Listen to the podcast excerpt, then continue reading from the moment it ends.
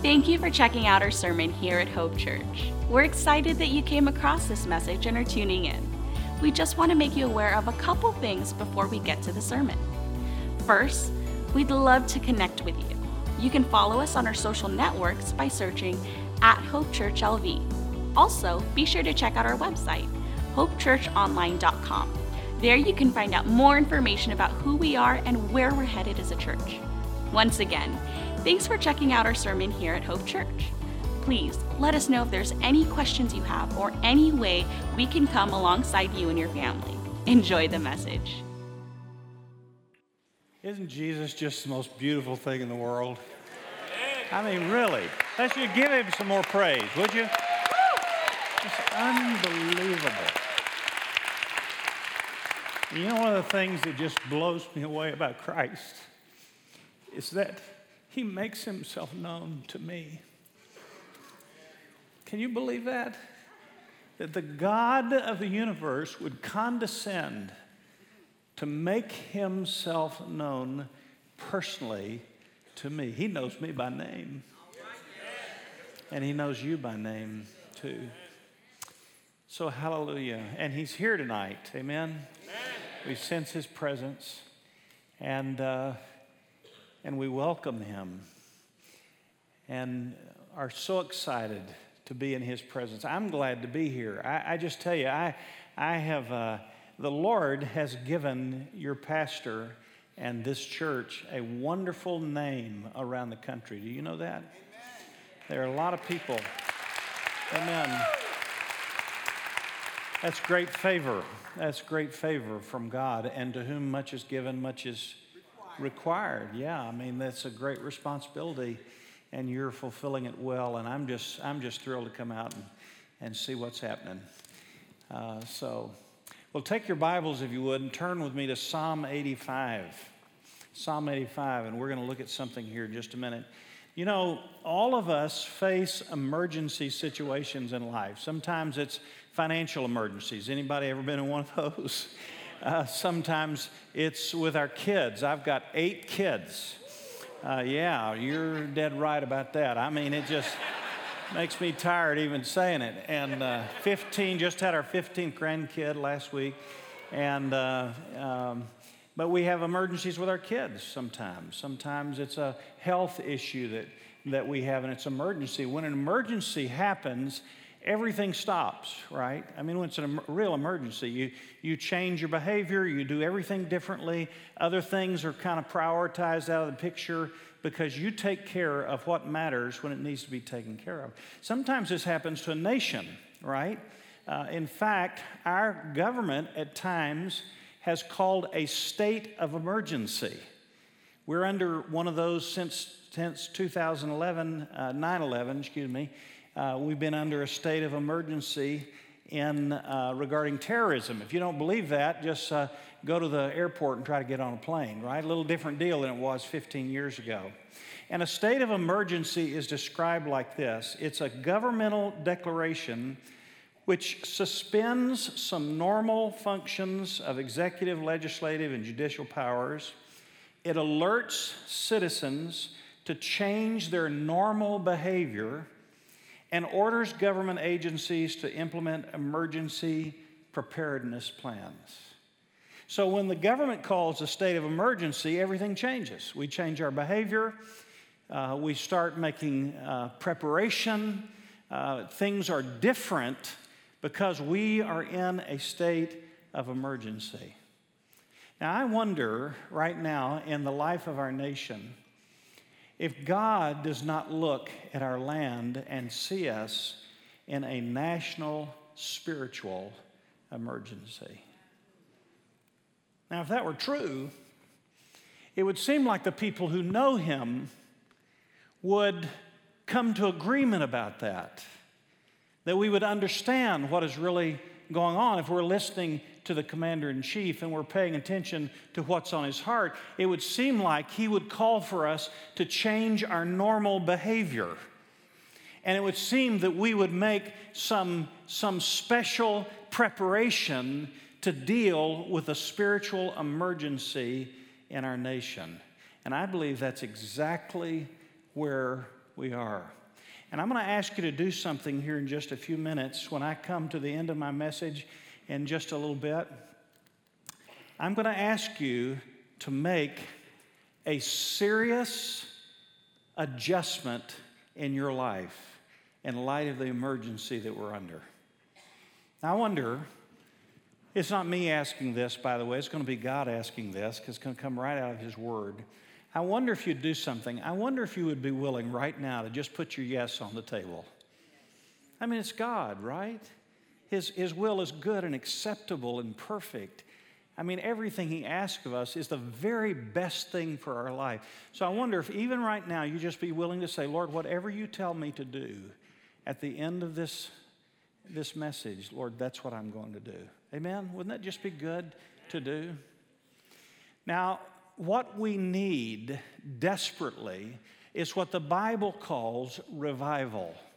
And I know you understand this, but let me just give us a, a, a, working definition of revival. I love how Richard Owen Roberts described this that revival is the extraordinary movement of the Spirit of God that produces extraordinary results. Would you just read that with me? The extraordinary movement of the Spirit of God that produces extraordinary results. Now, God's moving all the time, right? His Spirit's working all the time, doing all kinds of things. You couldn't breathe without God moving right now. But there are moments in human history when God chooses to manifest Himself. That word manifest means clear, visible, everybody recognizes. There's no getting around what he's doing. He chooses to open the heavens and to manifest himself in an extraordinary way that produces extraordinary results. And he does this to bring a course correction to our lives and to bring us back into a right posture with Him so His kingdom would come and His will would be done on earth as it's right now being done in heaven. And the psalmist understood this. And Psalm 85 is a prayer, really. It's just a cry to God for that kind of movement. Now, listen what he says in verse 1. He, he begins by recounting what God has done in the past. O Lord, you showed favor to your land. You restored the captivity of Jacob. You forgave the iniquity of your people. You covered all their sin. There was a time in the past, Lord, where you withdrew all your fury. You turned away from your burning anger. Now, here's his requ- request Restore us, O God of our salvation, and cause your indignation towards us to cease. Will you be angry with us forever? Will you prolong your anger to all generations? Will you not yourself revive us again, that your people may rejoice in you? Show us your loving kindness, O Lord. Grant us your salvation. I will hear what God the Lord will say, for he will speak peace to his people, to his godly ones, but let them not turn back to their folly.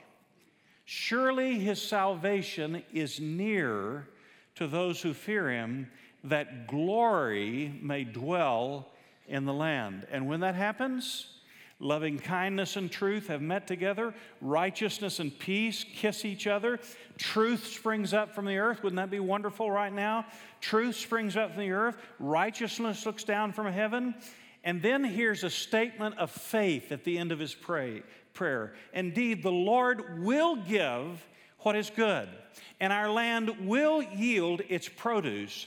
Righteousness will go before him and will make his footsteps into a way. Another, what, he, what he's saying is, Lord, you're going to come. You're going to come. Your footsteps are going to walk right in to where we are. Now, I'm going to ask you in a few minutes to make an adjustment in your life to unite with, with hundreds of thousands of other believers in our nation in one united cry that God would manifest Himself in fresh revival across our nation. A great spiritual awakening like we have not seen in our generation. And you say, Bill, why, why would you ask us to cry out? Why should I, why should I give myself to extraordinary prayer?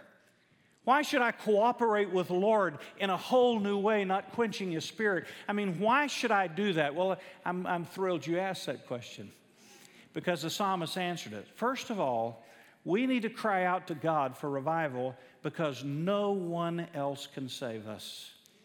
Nobody. Now, I don't know if you've noticed, but we are in a real serious spiritual condition. Did you know? I know you don't feel it in Hope Church as much because you're in an incredible environment right here, an incredible church. But you know that across the nation, 85% of our churches are plateaued or dying. 85%. 6,000 churches a year just shut their doors. They're going out of business. In Arkansas, this is happening at alarming rate. Churches have come stagnant and then they just die. They close their doors. Now, it's wonderful to see the new church planting movement that's begun. I believe it may be a preparation, new wineskins for revival and the harvest God's about to bring. But there are about 4,000 churches that are started every year, which is awesome, but we're closing 6,000 churches a year. And to stay up with the rate of population, just to stay up with it, we would need to start 10,000 churches a year. So you do all the math on that, and what you discover is that just to stay up with population, we're going in the hole 1,000 churches a month. We should be starting 12,000 churches altogether. Pastors are going out of the ministry, so many of them, I could name some statistics, but it, it's immaterial, but I mean just hundreds Hundreds of pastors every month are just quitting and giving up. And I know that you look around and you see this, the moral and the spiritual state of our nation, unbelievable division in our nation, right? I mean, just right down the middle, it's incredible the division and the racial tension. You know, I, I would think by now we'd kind of be over that, right? But it's just like it's increasing in places. It's, un, it's unbelievable. And, and by the way, you know who's behind that ultimately? It's the one who comes to steal, kill, and destroy. I mean, that's, that's the one who's behind all that. And he's having a heyday. It's like the walls are down and the gates are burned with fire, like Nehemiah said, and the enemy has free rein across our nation.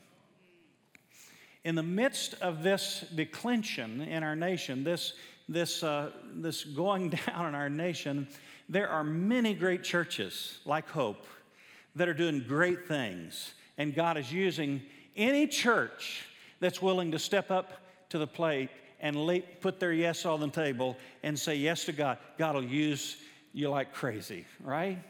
But in the midst of all that God is doing in many great churches, it is not stopping the overall moral and spiritual decline of our nation. I don't know about you, but a few years ago, I felt like we were on the cliff and I felt like we have gone over the cliff in our nation spiritually, and we are hurtling downward at an exponential rate, real fast. Now, what in the world do we do? Well, I can't save us. You can't save us. There's only one that can save us, and it's the one we sang about just a moment ago the resurrected and living Christ, right?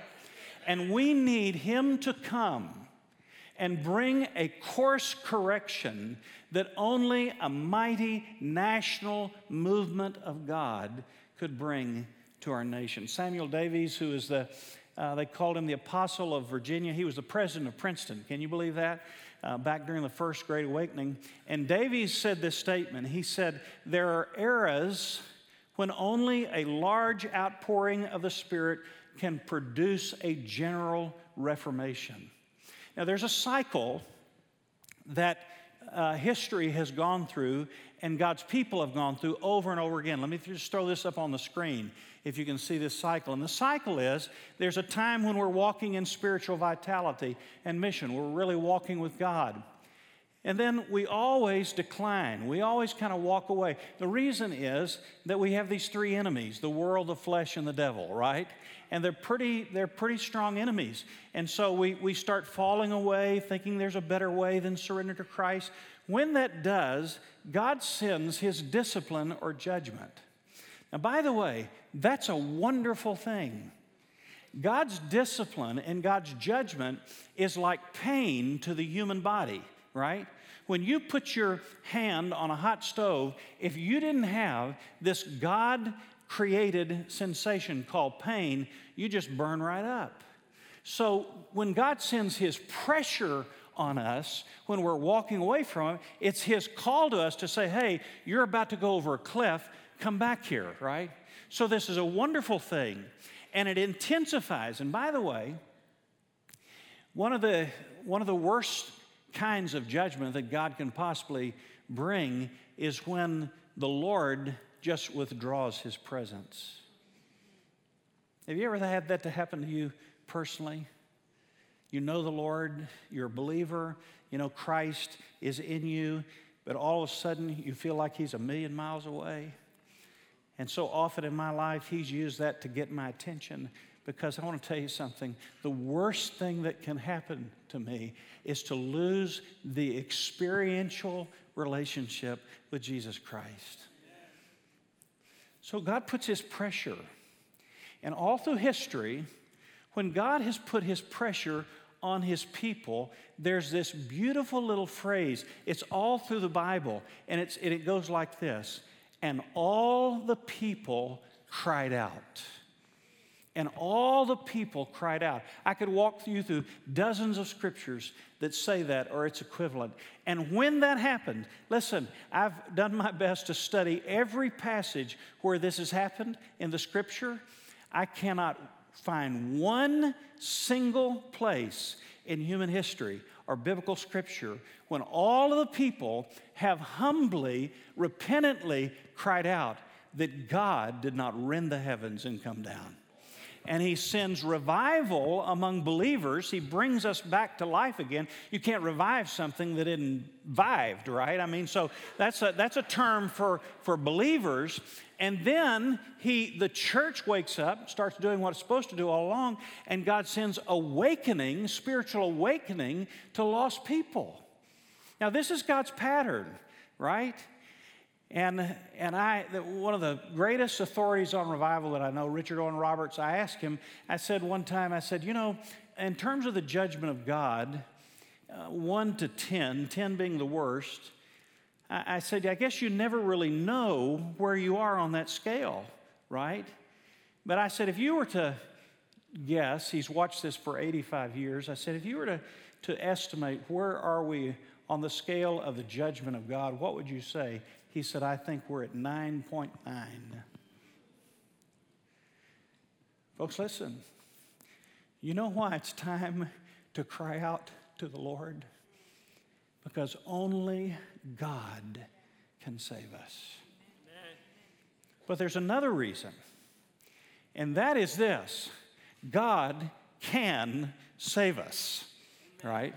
He can save us. Not only is he the only one, he can do it, he has done it, and he will do it if we will cry out to him. The psalmist prayed for revival. Look at it there in verse 9. And he prayed that glory may dwell in the land. Now, dwell doesn't mean, you know, come over and stay for an hour or two. Dwell means just settle down, right?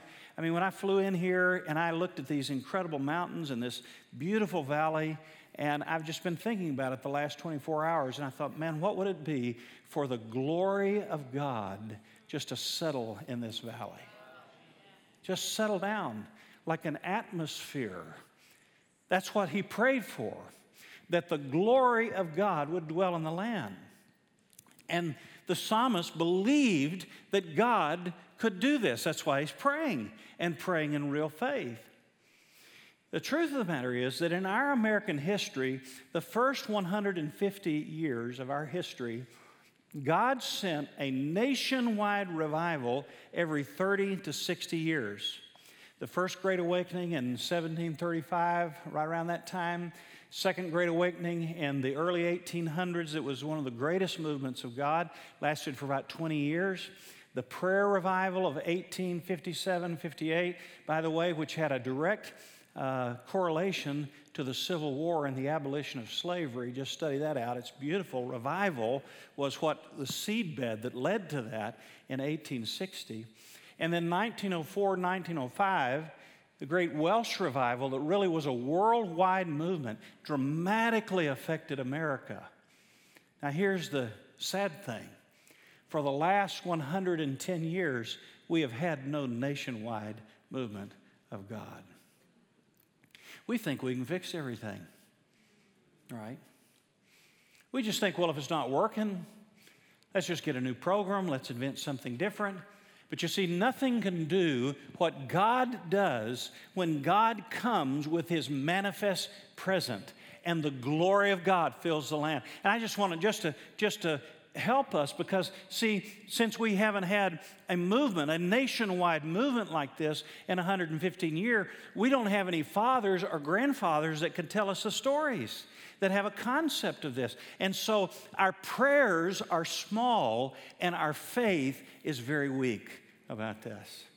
So I want to build your faith for just a moment. Do you know what revival does? The first thing that revival does is it revives the church. It just brings dead churches to life again. Now, let me give you an illustration.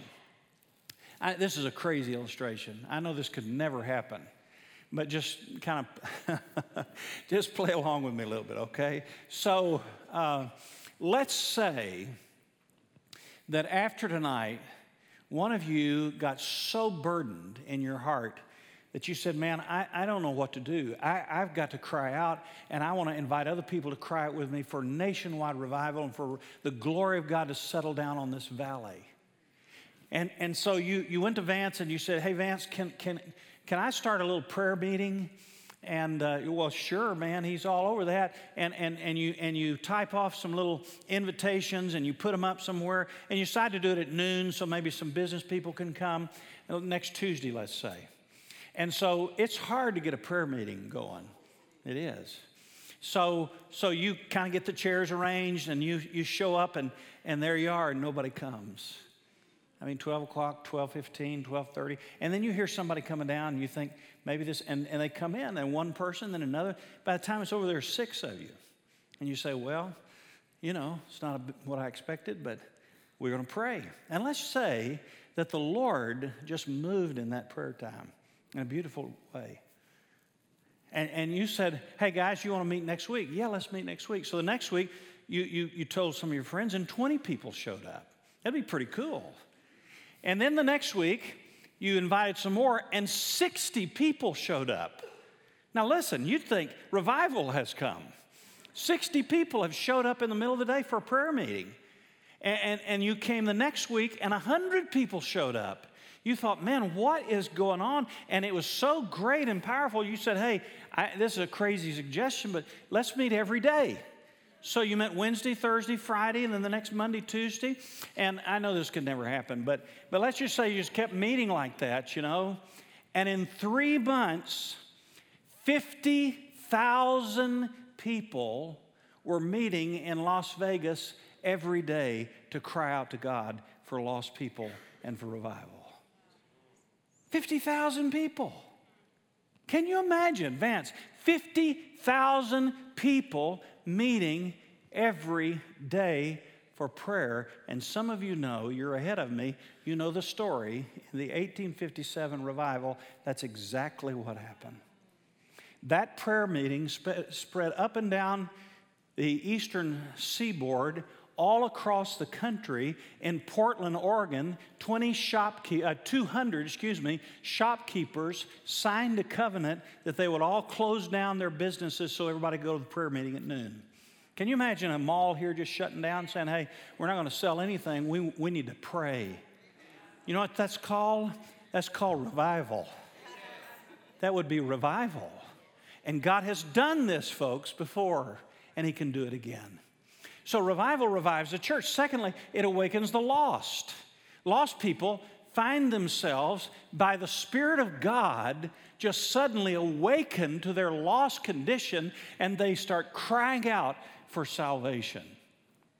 I know this is hard to believe, but in the Great Awakening, 15% of the American population came to Christ in two years.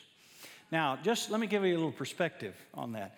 There, there are 2 million people, I think, uh, from what I understand, roughly 2.2, something like that, in the greater Las Vegas area. If God did what He has already done before in our nation's history, in the next two years, you would see 300,000 people come to faith in Christ. Now, let me just dial that down a little more. That's 12,500 a month. Let me, let me just help you get this in your mind a little bit better. That's 2,800 people. That's like Pentecost. 2,800 people a day. So somebody calls Vance and says, Man, I hear something's happening in Las Vegas. What's going on? He said, Well, man, I don't know. Last month we had 12,000 people came to Christ. And they called him up the next month. He said, What happened? 12,000 more.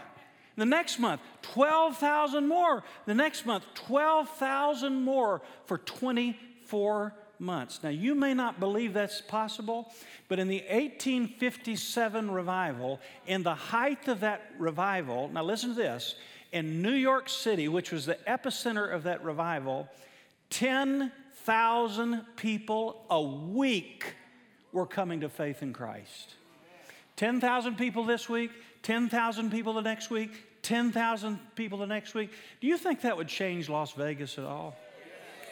You think the schools would be any different? You think the strip would be any different? If 300,000 people came to faith in Christ in the next two years, listen, God, only God can save us, but God could save us. And when He rends the heavens and comes down, it revives the church, it awakens the lost, and look at this it transforms culture. I don't have the time to tell you all the stories about what God has done just in our history, but in the, in the Welsh revival, one of the pastors of the churches said that the mighty unseen breath of the Spirit was doing in a month, in a month, more than centuries of legislation could accomplish. I think about just some of our social ills. I, let's, let's just take one that just, just tears our heart at, and that's the millions of children we are aborting. Just millions of children.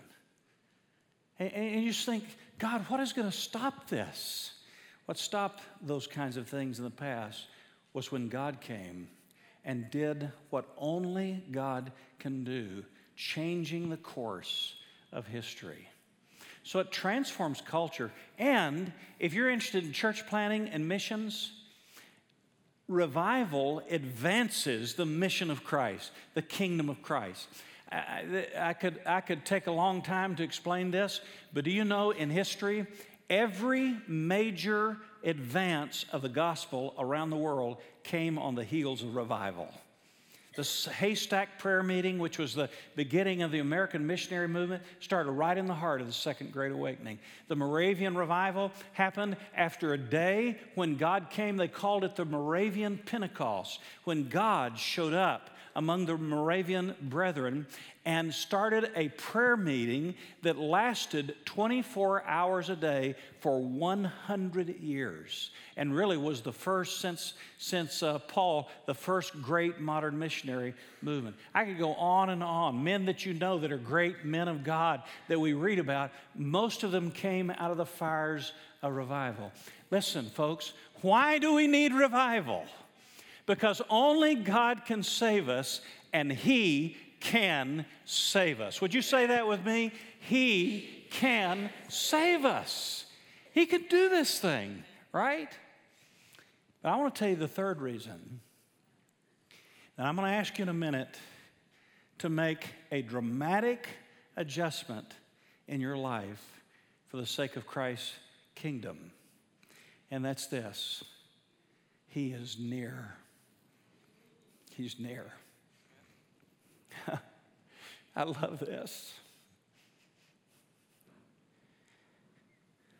In verse 9, the psalmist said, Surely his salvation is near to those who fear him, that glory And glory is the word we use just to describe all that God is, that the glory of God would settle down in Las Vegas, in Little Rock, in our nation. Now, we can't manipulate this, you know, we don't tell God what to do, right? But every sign that's happening right now seems to indicate that the Lord is knocking right at the door. Even the sad story of our spiritual decline in our nation, that's the kind of moment when God sends revival. But I want to tell you what's happening. I, I serve in a team called One Cry that's devoted to uh, just uniting people across the United States to cry out to God for revival and spiritual awakening. One of the members of that team is a guy named Dave Butts, who's the head of the National Prayer Committee. He has his thumb on what's going on all across America. He said to us, he said, Bill, we have cal- done the calculations. We can prove this. Last year alone, there was, there, we believe there were more people crying out to God for revival in America than any moment in our history. There are hundreds of prayer initiatives that are happening everywhere. Do you know, I hardly know a pastor, and, and it's just, I, I wrote a little blog about this the other day. It's fascinating to me that everywhere I turn, pastors are calling their churches to days of fasting and prayer for revival and spiritual awakening. I want to tell you something. I've been burdened about this for 45 years in my life. 15 years ago, you couldn't scare up a conversation about revival. You couldn't write a book about it, nobody was interested in that. But now, as God has brought his judgment, and we see that we've tried the economic, we've tried the political, we've tried the material, we've tried all these things, nothing can save us but God. We're being shut up to God, and there's no better place to be, right? And God is moving, and all the signs, the interest, the passion, the prayer that's happening, the conferences that are beginning. Do you know before the Welsh revival, there was a whole group of conferences that began to spring up? The Keswick Convention started right before the, the Welsh revival because the pastors are saying, We've got to teach and preach about the Holy Spirit and His power and what He could do if He would come in power in a life, a community, and a nation. And that's happening all across our nation right now. But can I tell you something just even a little bit more personal that I watched with my own eyes?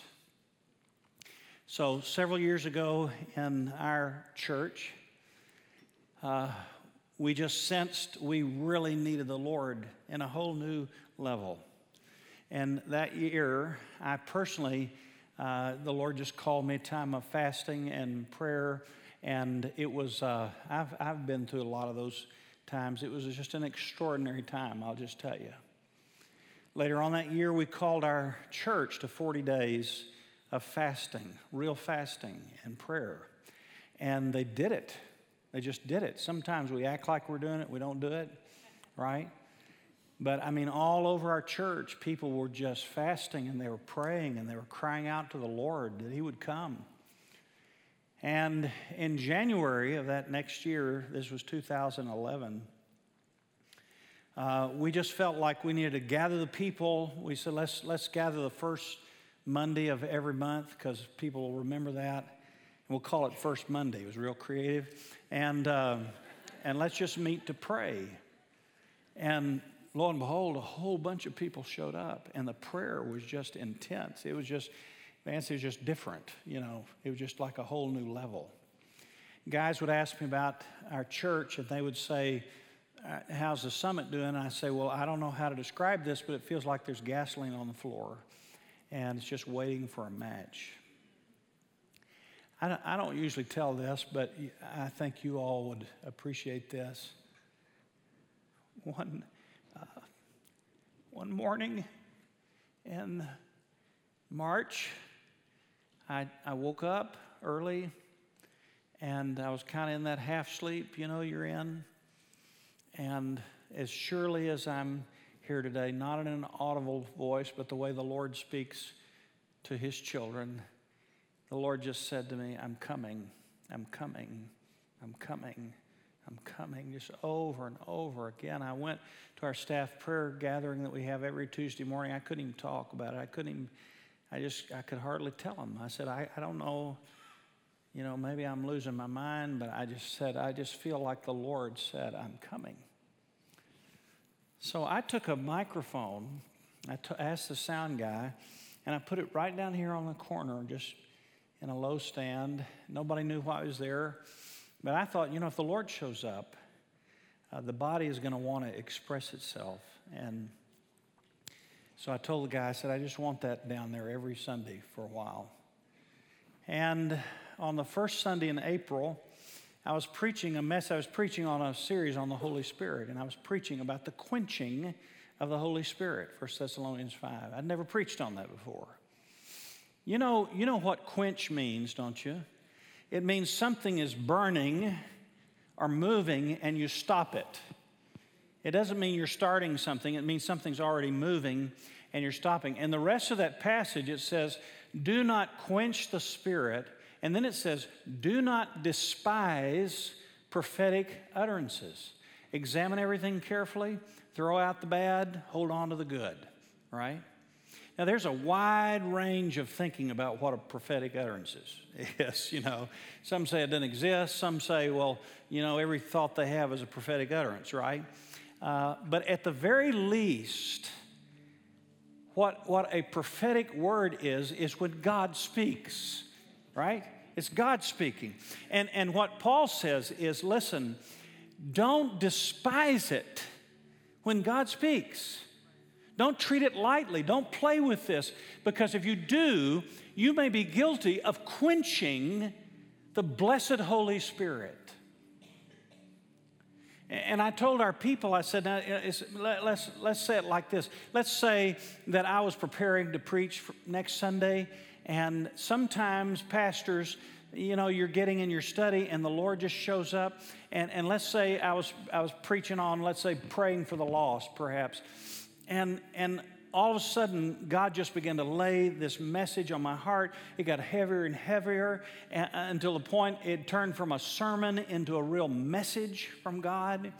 And I told my wife, honey, you need to pray, and my staff be praying. I don't know what's going on, but this is just all over me. Let's say I got up on Sunday and I just preached, and there's sometimes as pastors, we have this little out of body experience where you're preaching, but it's just like you're not even there. It's just like you're observing this. I mean, this happens every once in a while to pastors is a glorious thing. And let's say that God's Spirit was just thick in the room and it got quiet, just kind of like it is right now. And God was speaking to people, and they were weeping. And after the service, they came out shaking their heads, saying, Oh, Pastor, I've I'm so burdened. I'm so convicted. I've got to pray for the lost. The Lord has told me to pray for the lost. And one after another got the message from God.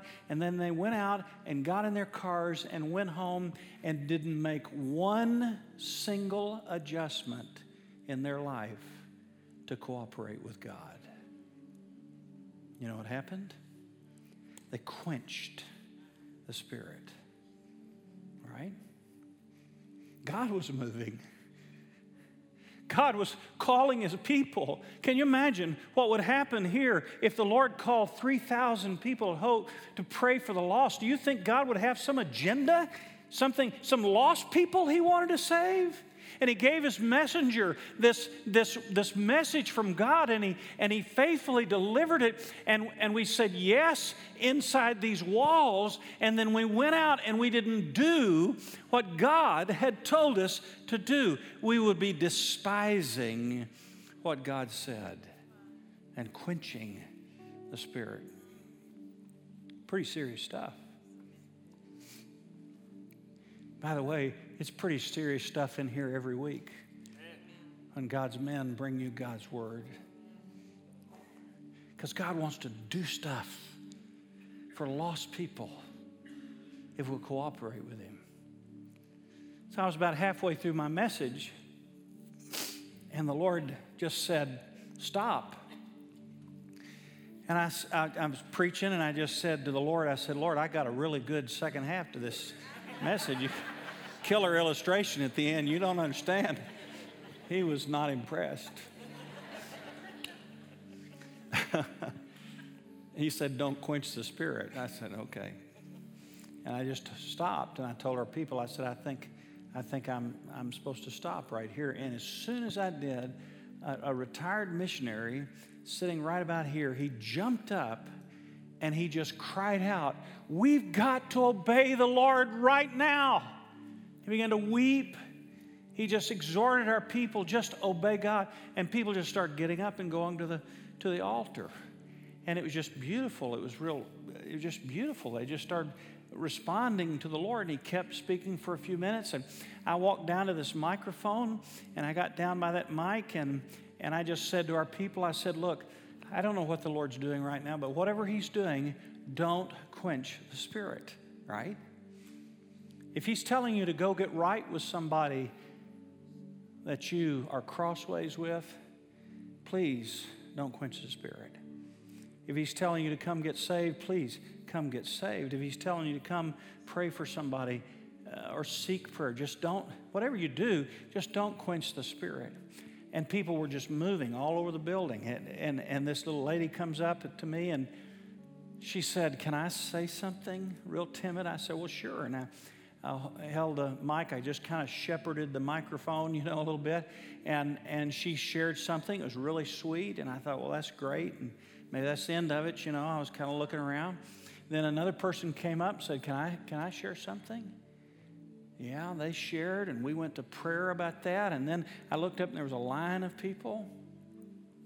And it went past the 12 o'clock hour, past the 1 o'clock hour, past the 2 o'clock hour. I mean, God just moving. It wasn't crazy. I mean, nobody was jumping pews or anything. I mean, it was just this sweet, precious movement of God. A C 130 pilot that was in working the sound that day comes running down the aisle and said, Can I say something? I said, Yeah. He said, I'm a believer, but he said, I've never really followed the Lord in baptism. And the Lord tells us it's the first thing we're to do. And he said, Every time we have a portable baptistry we use, we used it that morning.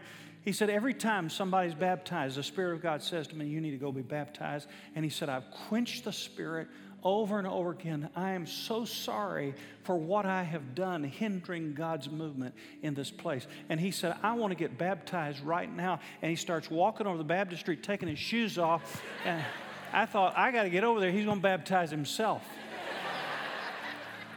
and when he came up out of the water. Everybody was cheering. Another lady's running down the aisle. She said, Me too. That's my story. We baptized her in her street clothes. We, we don't do that normally in our church and then another one and another one and people were getting saved i mean it was just unbelievable about 3.30 i just sensed well it's just time to to tie a bow i thought you know if this is all that happens this is this is one of these days you'll talk about the rest of your life but we had a monday first monday prayer meeting the next day. I said i said hey come back tomorrow night. Let's just see what the lord does. I came in. The room was packed. That service went four hours. And I, I just can't I don't have time to tell you what the Lord did. One, one girl came down and she said, My husband and I were married for 30 days and he committed suicide in my presence. She said, I'm a believer and I'm so angry at God. I don't want to be angry at God. I don't know how to get over it. Please pray for me. I'm telling you, 50 women just, just mobbed her and just without any instruction, just prayed heaven down. I have never heard my people pray like that. When she got through, uh, one of her friends said her name was Bailey. She said, Bailey doesn't have a car. She's lost her car. And so I reached down, got an offering basket, put it on the, on the uh, pulpit.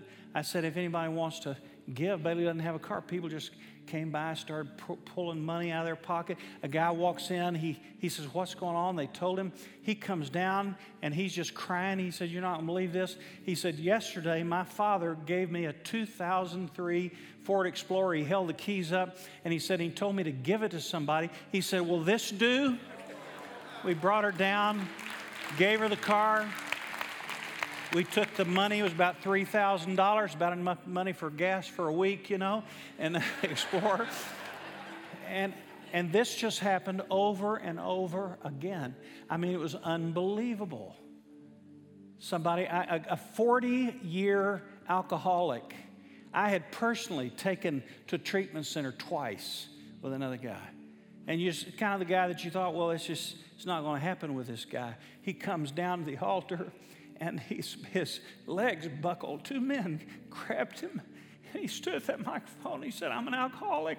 I can't save myself. I tell you, my men just got around that guy and prayed, uh, uh prayed God down on him, and he's been sober to this day.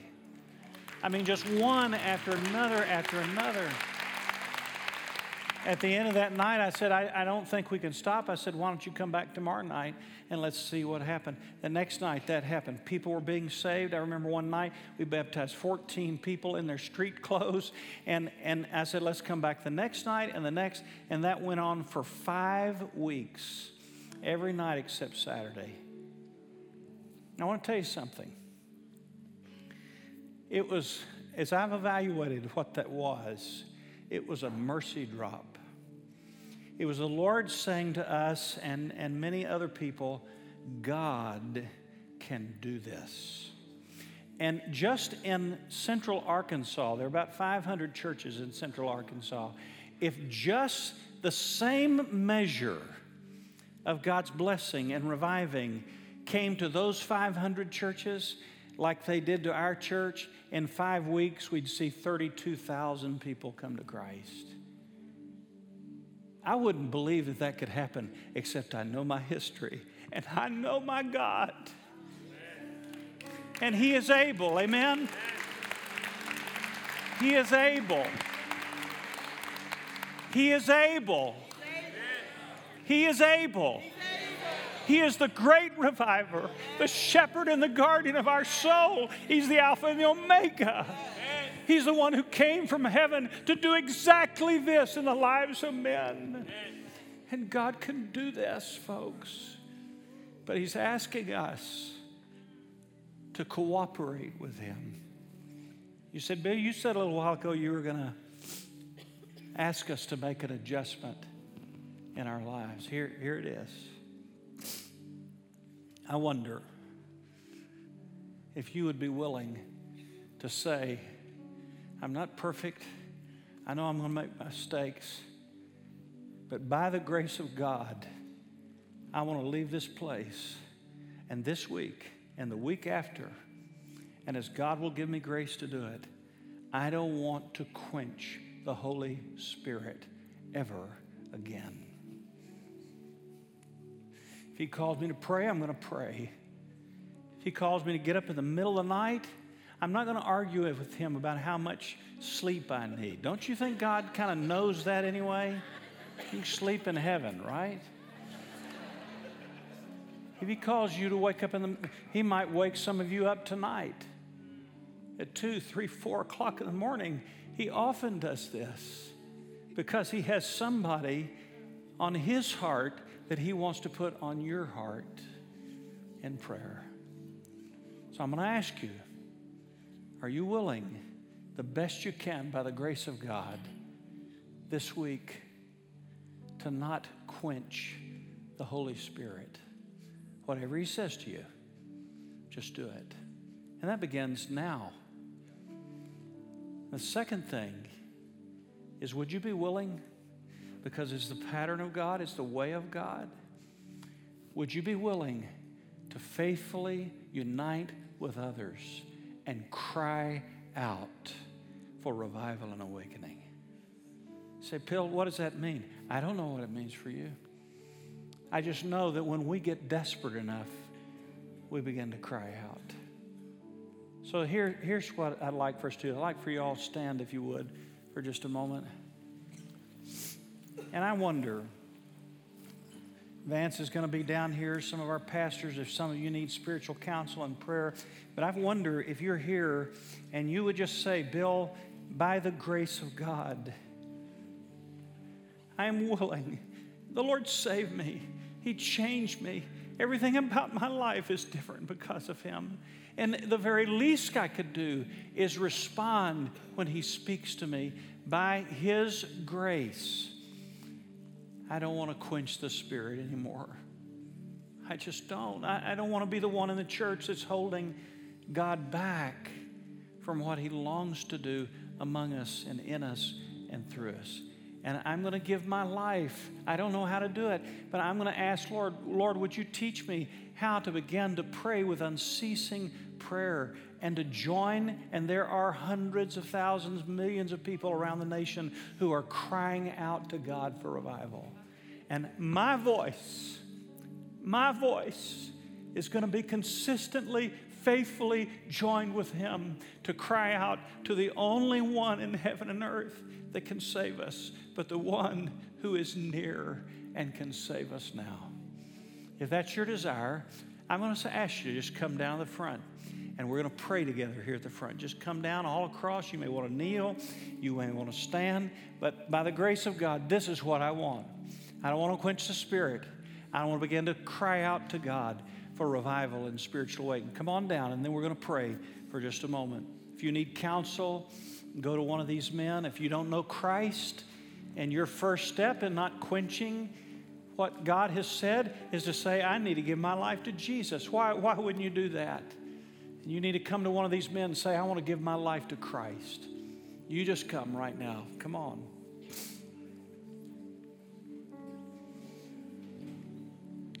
Don't quench the Spirit. Just follow His prompting. I want to make this adjustment in my life. My yes is on the table to the Lord. Would you come?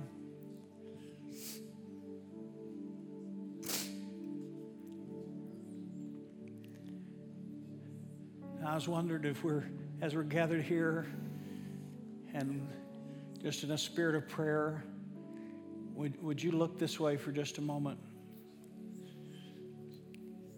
In 1745, Jonathan Edwards, who was the principal figure in the First Great Awakening and was, without question, the greatest theologian we've ever produced in America, he saw the revival waning and he wrote a booklet. The title of the booklet was a humble attempt to promote explicit agreement and visible union among God's people in extraordinary prayer for the revival of religion and the advancement of Christ's kingdom on the earth. If you read the title, you basically read the book, right? Listen what he said. The greatest theological mind in American history a man who'd been through the fires of revival. He said, I'm trying to promote something. That's what your pastor's trying to do this weekend. We're trying to promote something. We're trying to bring us into explicit agreement where we all agree together what the real problem is, what the needs are, and we're trying to join together as a church and with other churches across the nation in visible union so we can have a big crusade. Is that what he said? Jonathan Edwards, to join together in explicit agreement and visible union among God's people for extraordinary prayer.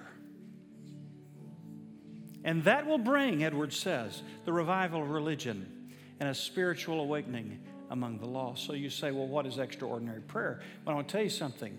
It's more prayer, right? I mean, the prayer you're doing now is ordinary prayer for you. So if you say, I, I want to pray in an extraordinary way, then it's just more prayer. It's foundational prayer that somehow prayer would be moved from a side room in your life to the foundation of your life, right? Not over here, not little something that somebody else can take care of, that you realize I can't go a day without communing with the Lord of my life. And what, a, what an affront that He would make it accessible and I wouldn't give myself to commune with God who has everything that I need. So I want prayer to be foundational. I want it to be unceasing in my life. I, I, really want to pray in an extraordinary way. But listen to this finally, and then we're going to pray. It's desperate prayer. Now, I, I illustrate this this way, and you, you forgive me.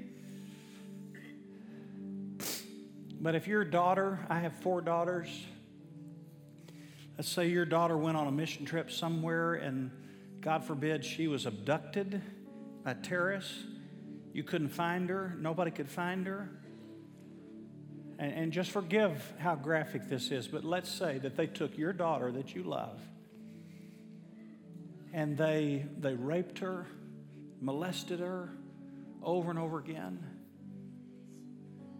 And before that time, I would say, Hey, would you pray for your daughter? And you'd stand up and say, Well, Lord, thank you for my daughter. Pray that she is, does well, finds a good husband, uh, gets off the payroll. Uh, nice prayer, good prayer. But when you heard this news about your daughter, how would you pray? And then I ask you, would you stand up and pray for your daughter? How would you pray? You would cry out.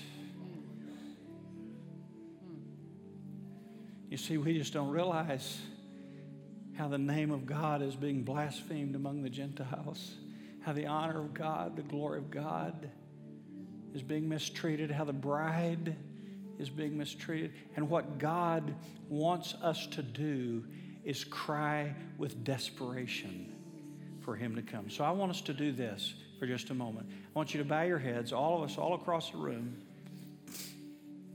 And I'm going to ask you to do this. I want you to pray for a moment like everybody else in the world prays. We don't do this much. But in most of the world, they all pray at the same time out loud. It's very common across the world. And God hears every prayer. We get a lot more praying done this way. And, and what I want you to do for just a moment, I don't want you to just pray. I want to invite you to cry out to God.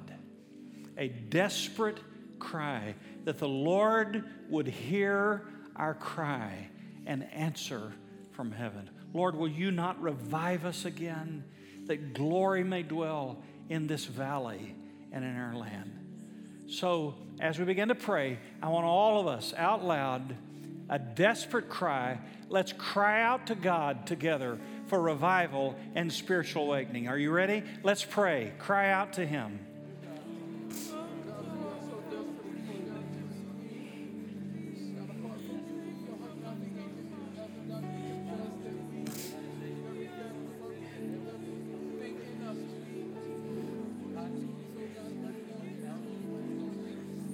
Don't let up.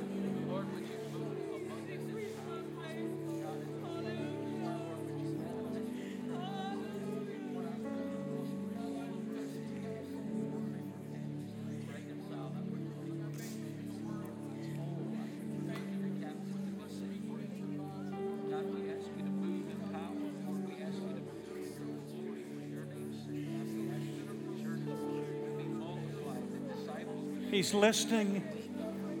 Cry out to Him.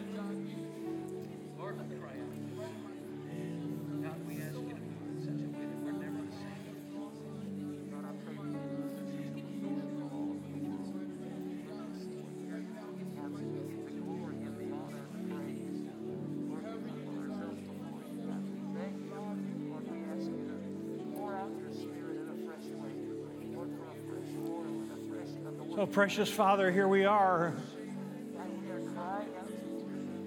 And Lord, we desperately need you. Lord, no one can save us but you. But Lord, we stand together united in faith and say, You can save us. Lord, you can revive your church. Lord, you, you can awaken people in a mysterious, miraculous way so that hundreds and thousands would be saved. And Lord, we ask that would happen so that you would be glorified, you would be worshiped. Lord, that people who are not loving you would love you. People who are walking away from you would walk with you right into eternity. And so, God, for your sake, and for your glory and for the honor of your name, we ask, oh God, rend the heavens and come down. And Father, we pray that you would come down on this church. It's been a great church. It's doing great things. Lord, we're so grateful. But Lord, we know with you there's just more. Lord, there's just more. We pray for more for Hope Church. We pray for all the churches in this city. Lord, that whatever measure you bring to hope, you would bring to every church in this city. And Father, we ask, Lord, it's just such a beautiful picture in my mind. Lord, we ask that your glory would just fill up this valley, Lord. Just hover over this valley. Lord, just, just invade homes, invade lives that have been resistant to you. And God, just, just rend the heavens, oh God, and come down in this place. And we pray, Lord, this city that's been known for so much, Lord, that is, is an affront to you, Lord, would become known as a place where the glory of God dwells. And the world would see it, and you would get even greater glory because you chose this spot to bring your presence. And all of God's people said, Amen. Amen.